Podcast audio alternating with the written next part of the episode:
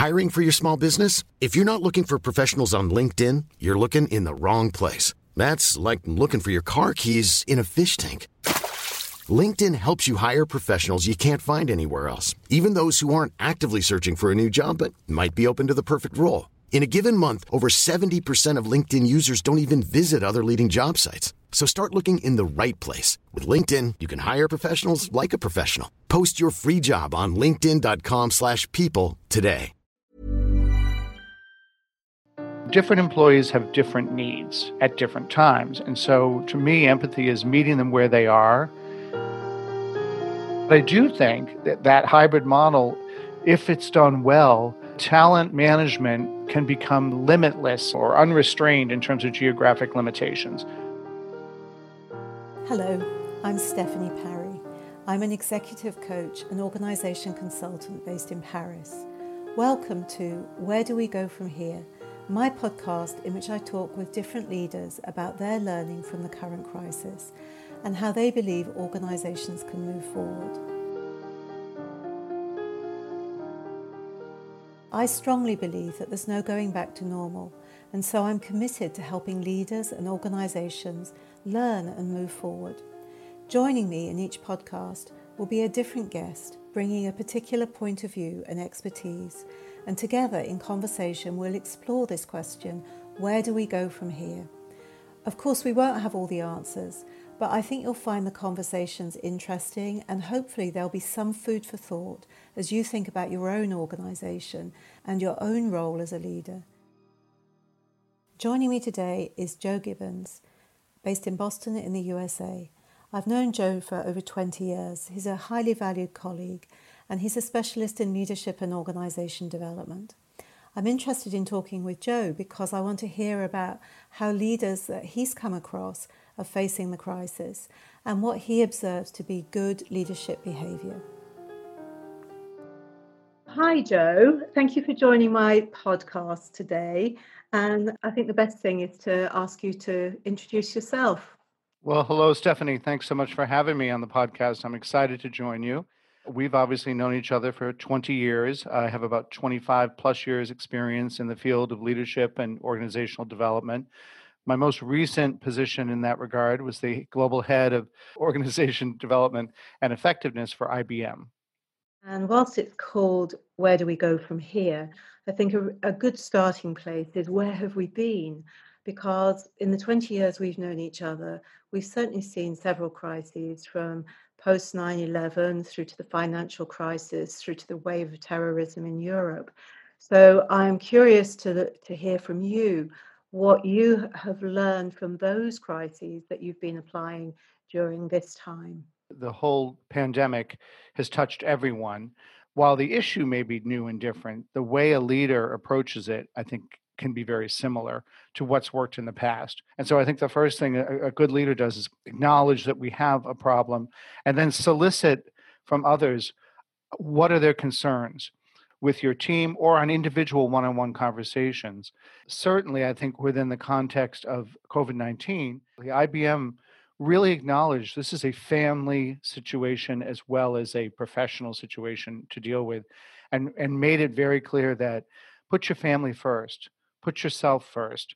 This is unprecedented, and we need to make sure that you are feeling safe, that you're supported by the company, and that you can do what you need to do for your family and still keep your job and be productive. So, Joe, that's really interesting because I'm thinking back to 9 11, which was one of the crises that you and I have both been leaders in, in big organizations. And I'm wondering if there's anything from that crisis that of has influenced this crisis, uh, specifically around families and safety. One of the things that I've been using quite a lot this year with clients since COVID struck is good old Maslow's hierarchy of needs. How many of us as individuals and as organizations have gone right back down to that basic security, safety, the, the fundamental. Yes, and I think today, and, and I think it's more than just the word, is psychological safety. So it's mm. giving people the space and time and, and the transparency to talk about what's frightening them, what they need their leader or their peers to help them with, to really reach out for help. And I think in the classic American, I'm independent, I don't need any help kind of uh, psyche, and to get through a crisis like we're going through now, people have to let their guard down. And I think leaders should encourage that because then those individuals, along with their team members or one on one with their manager, can brainstorm ideas together, come up with possible solutions and scenarios that can be helpful. And frankly, as we've often said, out of difficulty comes innovation. So I think you can come up with some really creative ideas for how work gets done and still address the personal issues. I'll give you an example. I was actually uh, looking to help with the diversity work, which, on top of everything else, we have the racial inequity situation in the world.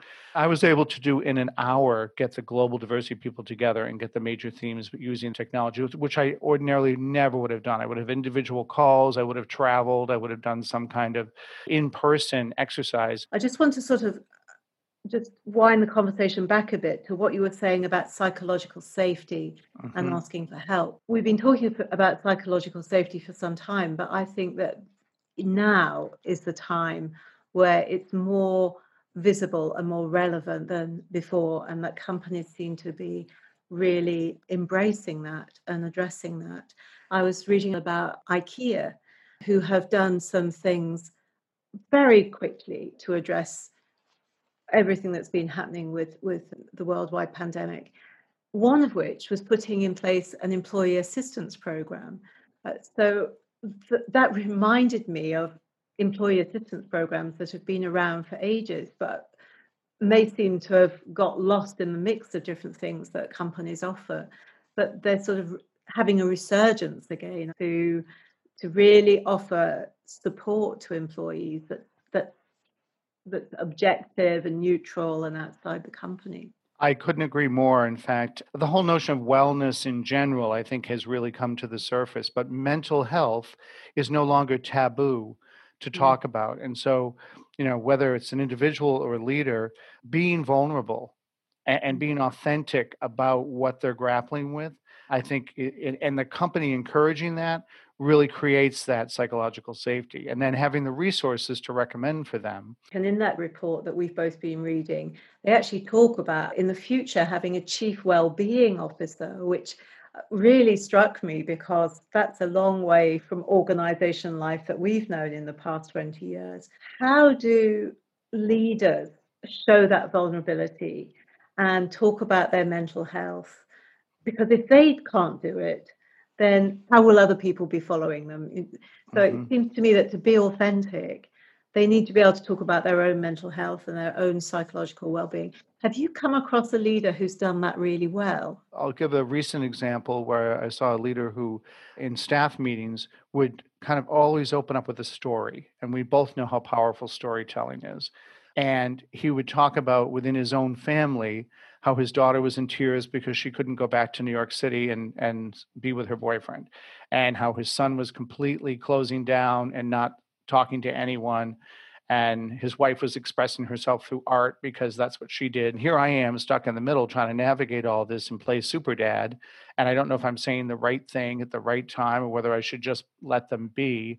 But, you know, this is what I'm grappling with. And then it opened up for the team to be much mm-hmm. more open about our you know what we were facing what scenarios and situations.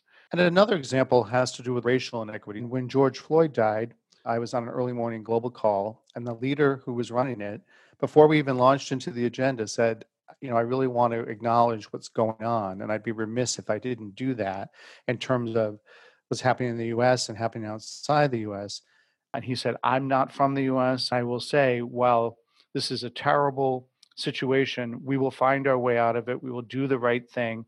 And I come from a country where personal freedoms are not valued. And he said, and where uh, people live, you know, in, in a much more closed environment. They can't express their concerns, they can't express their displeasure, and freedom of speech is not valued. So I'm proud to live in the US and to be a citizen. And I just want to acknowledge we will get through this together. It didn't take much longer than my what I said here, but it showed how authentic and how somewhat vulnerable he was being. And then some of the folks, uh, in particular, some of the the black HR participants on the call came forward and, and they, they were nearly in tears because they were really touched that he acknowledged it. So mm-hmm. those kinds of things can really mean a lot without taking a lot of time. I think that can be very powerful for leaders to express their truth and inspire others.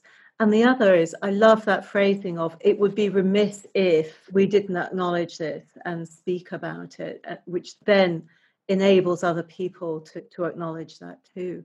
And we are living through many difficult things at the at the moment. And so I think this is work that leaders have to do to show their vulnerability, to acknowledge what's going on. And this will make leaders that much stronger and more credible. I, I, agree. And I think it also leads to motivation for their teams because once they've laid that foundation, opened up that line of dialogue, and frankly, you, you can sort of clear the air of what typically would have been hanging in the back of someone's mind and inhibit their ability to be creative, to be motivated, and bring their full self to work, to use that expression.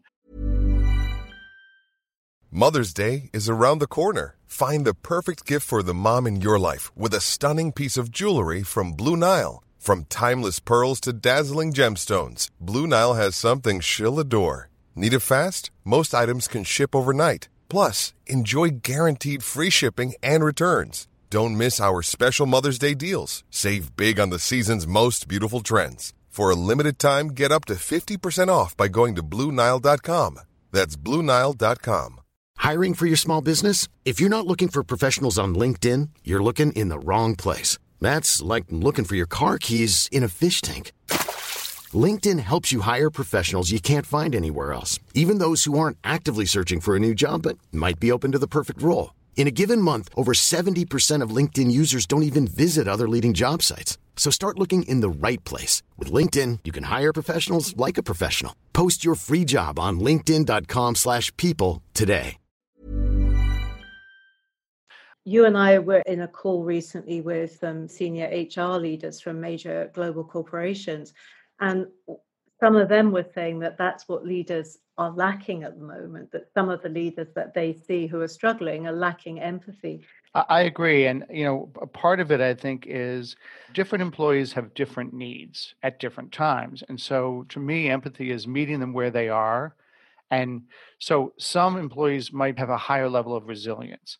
And if that's the case, those employees may need a lighter touch. And you just reminded me um, of an example I have of a client who was relatively new to a, a job as the lockdown hit. And he was in Zoom calls constantly throughout the day and actually asked his manager if they could just set 15 minutes a, a day aside so he could just check in to recalibrate. So he actually took that initiative with his manager and she was really responsive to that and they they set aside this this time so they were virtually checking in with each other. Couldn't agree more. In fact, it was interesting as we were looking at racial inequity and what leaders could do.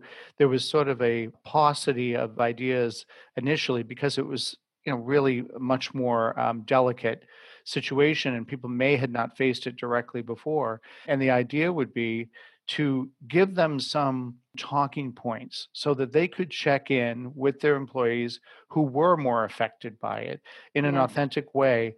And so, you know, they kind of had the ability to bridge those conversations without feeling awkward Mm-hmm. and inauthentic. And it actually uh, worked really well. There's a it was a whole series of solutions that wrapped underneath that work. I guess in a word, I would say it might have to do with resilience and giving people the ability to adapt. And and we hear that all the time. And I don't need to use it in a trite way, but I think the most resilient people are the ones that can flex to change, take what they've learned, which is exactly where we started our conversation, and apply it to the next situation that's as challenging or more challenging. So here's the thing I wonder if sometimes the word resilience is a block for people, that they see it as being stoic and holding things in, shutting up, having to get on, not make a fuss. Maybe it's a sort of stiff upper lip British thing. Somehow I wish there was another word that describes what we mean by resilience because I just fear that some people might do exactly the opposite of what's intended. we're talking about good things like being vulnerable, psychological safety, mental health, all those things that are really safe and healthy things to do. And I fear that resilience may encourage some people to withdraw and think, oh, I've got to do this on my own. I better not speak out. Oh, I agree. I think if taken to the extreme, like anything, people might look at it like get on with it. Yeah, you know, just keep a stiff upper lip, as you mentioned. Where to me, it's about helping them to be adaptable and understand that it's okay to find time where you need to rest, catch your breath, focus on what's important, focus on what you can achieve versus what you can't achieve. Let them know that it's okay to ask for help or to ask others how you can help them. I wanted to remind you of just after the financial crisis, the company you were working with then in 2008, the CEO at the time seemed to me a pretty good role model of well-being and taking care of himself and employees. So I was in medical technology and the CEO was new to the role, very empathetic in terms of what it meant to have work life balance. And so we were at the time doing a lot of travel, and there'd be um, quarterly leadership team meetings that I would orchestrate with him he always made a point of saying, I don't want anyone traveling on the weekend. I want to make sure that we start on a half day on Tuesdays so that no matter where in the world you're coming from, you can travel on Monday or even same day travel Tuesday. then we'd have a full day on Wednesday and a half day on Thursday that then allowed time to travel back without cutting into family time on the weekends either way. And as a father of three, I'm sure he understood that well and he took that forward. And people really appreciated that. It really shows his empathy and, and compassion. The other thing that he did in that financial crisis to this day resonates with me companies typically protect research and development so you never see r&d dollars being slashed in difficult times because that's your pipeline of products or services. In, in his mind the same was true of learning and development and so we had several million dollars put in place geared primarily at high potentials. So it was, it was a selective investment in the people that would drive the future of the company. And he said, we're going to treat L&D like we treat R&D, and we're not going to touch those monies. We'll continue to invest. We'll continue to run those programs and invest in those individuals, which again was music to my ears since that was my role. that is such a rare thing to happen because I would say of the four major companies I've worked in, every time a crisis hit, nothing like the the scale that we're facing now but each time learning and development talent management were were cancelled. I think it takes away hope when that happens. So i think the person you're talking about had that vision and foresight of just how important it is to continue to allow people to learn and develop and, and to grow. One of the things that has been on my mind is how do we continue to develop, I believe we've got potential at every stage of our lives.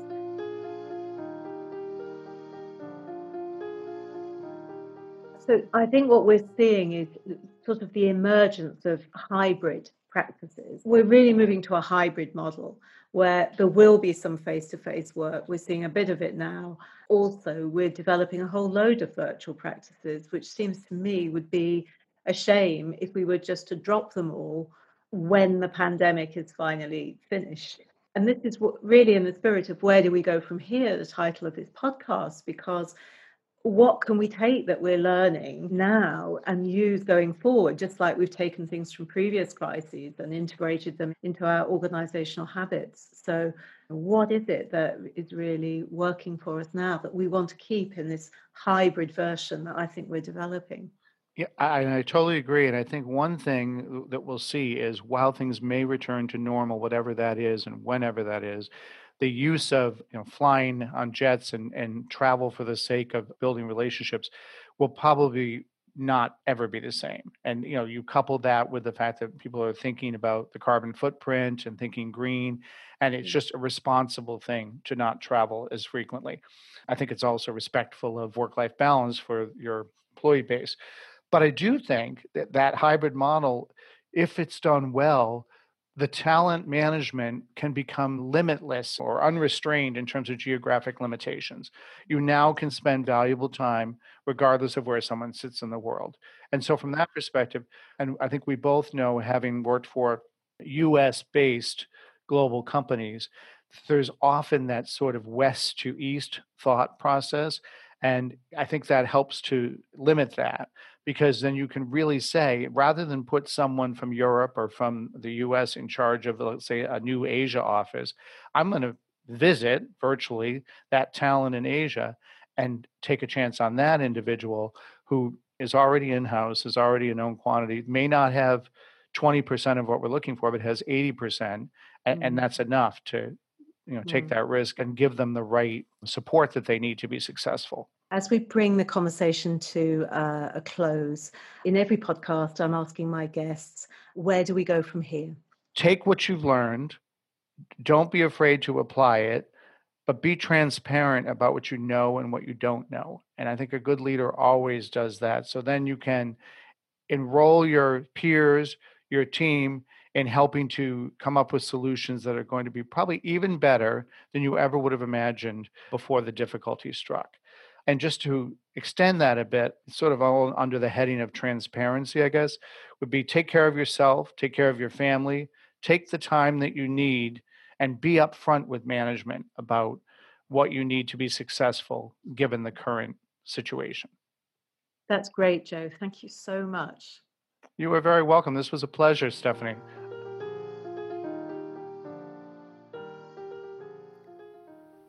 Thank you for listening to my podcast, Where Do We Go From Here?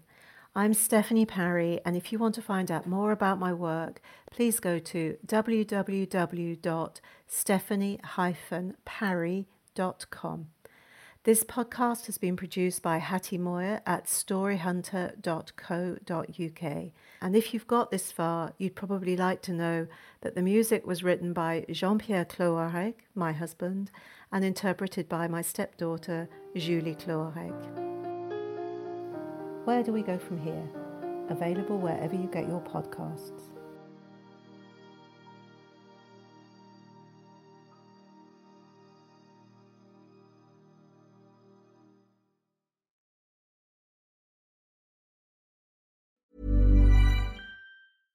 Hey, it's Paige DeSorbo from Giggly Squad. High quality fashion without the price tag. Say hello to Quince. I'm snagging high-end essentials like cozy cashmere sweaters, sleek leather jackets, fine jewelry, and so much more. With Quince being 50 to 80% less than similar brands. And they partner with factories that prioritize safe, ethical, and responsible manufacturing. I love that. Luxury quality within reach. Go to quince.com slash style to get free shipping and 365 day returns on your next order. Quince.com slash style.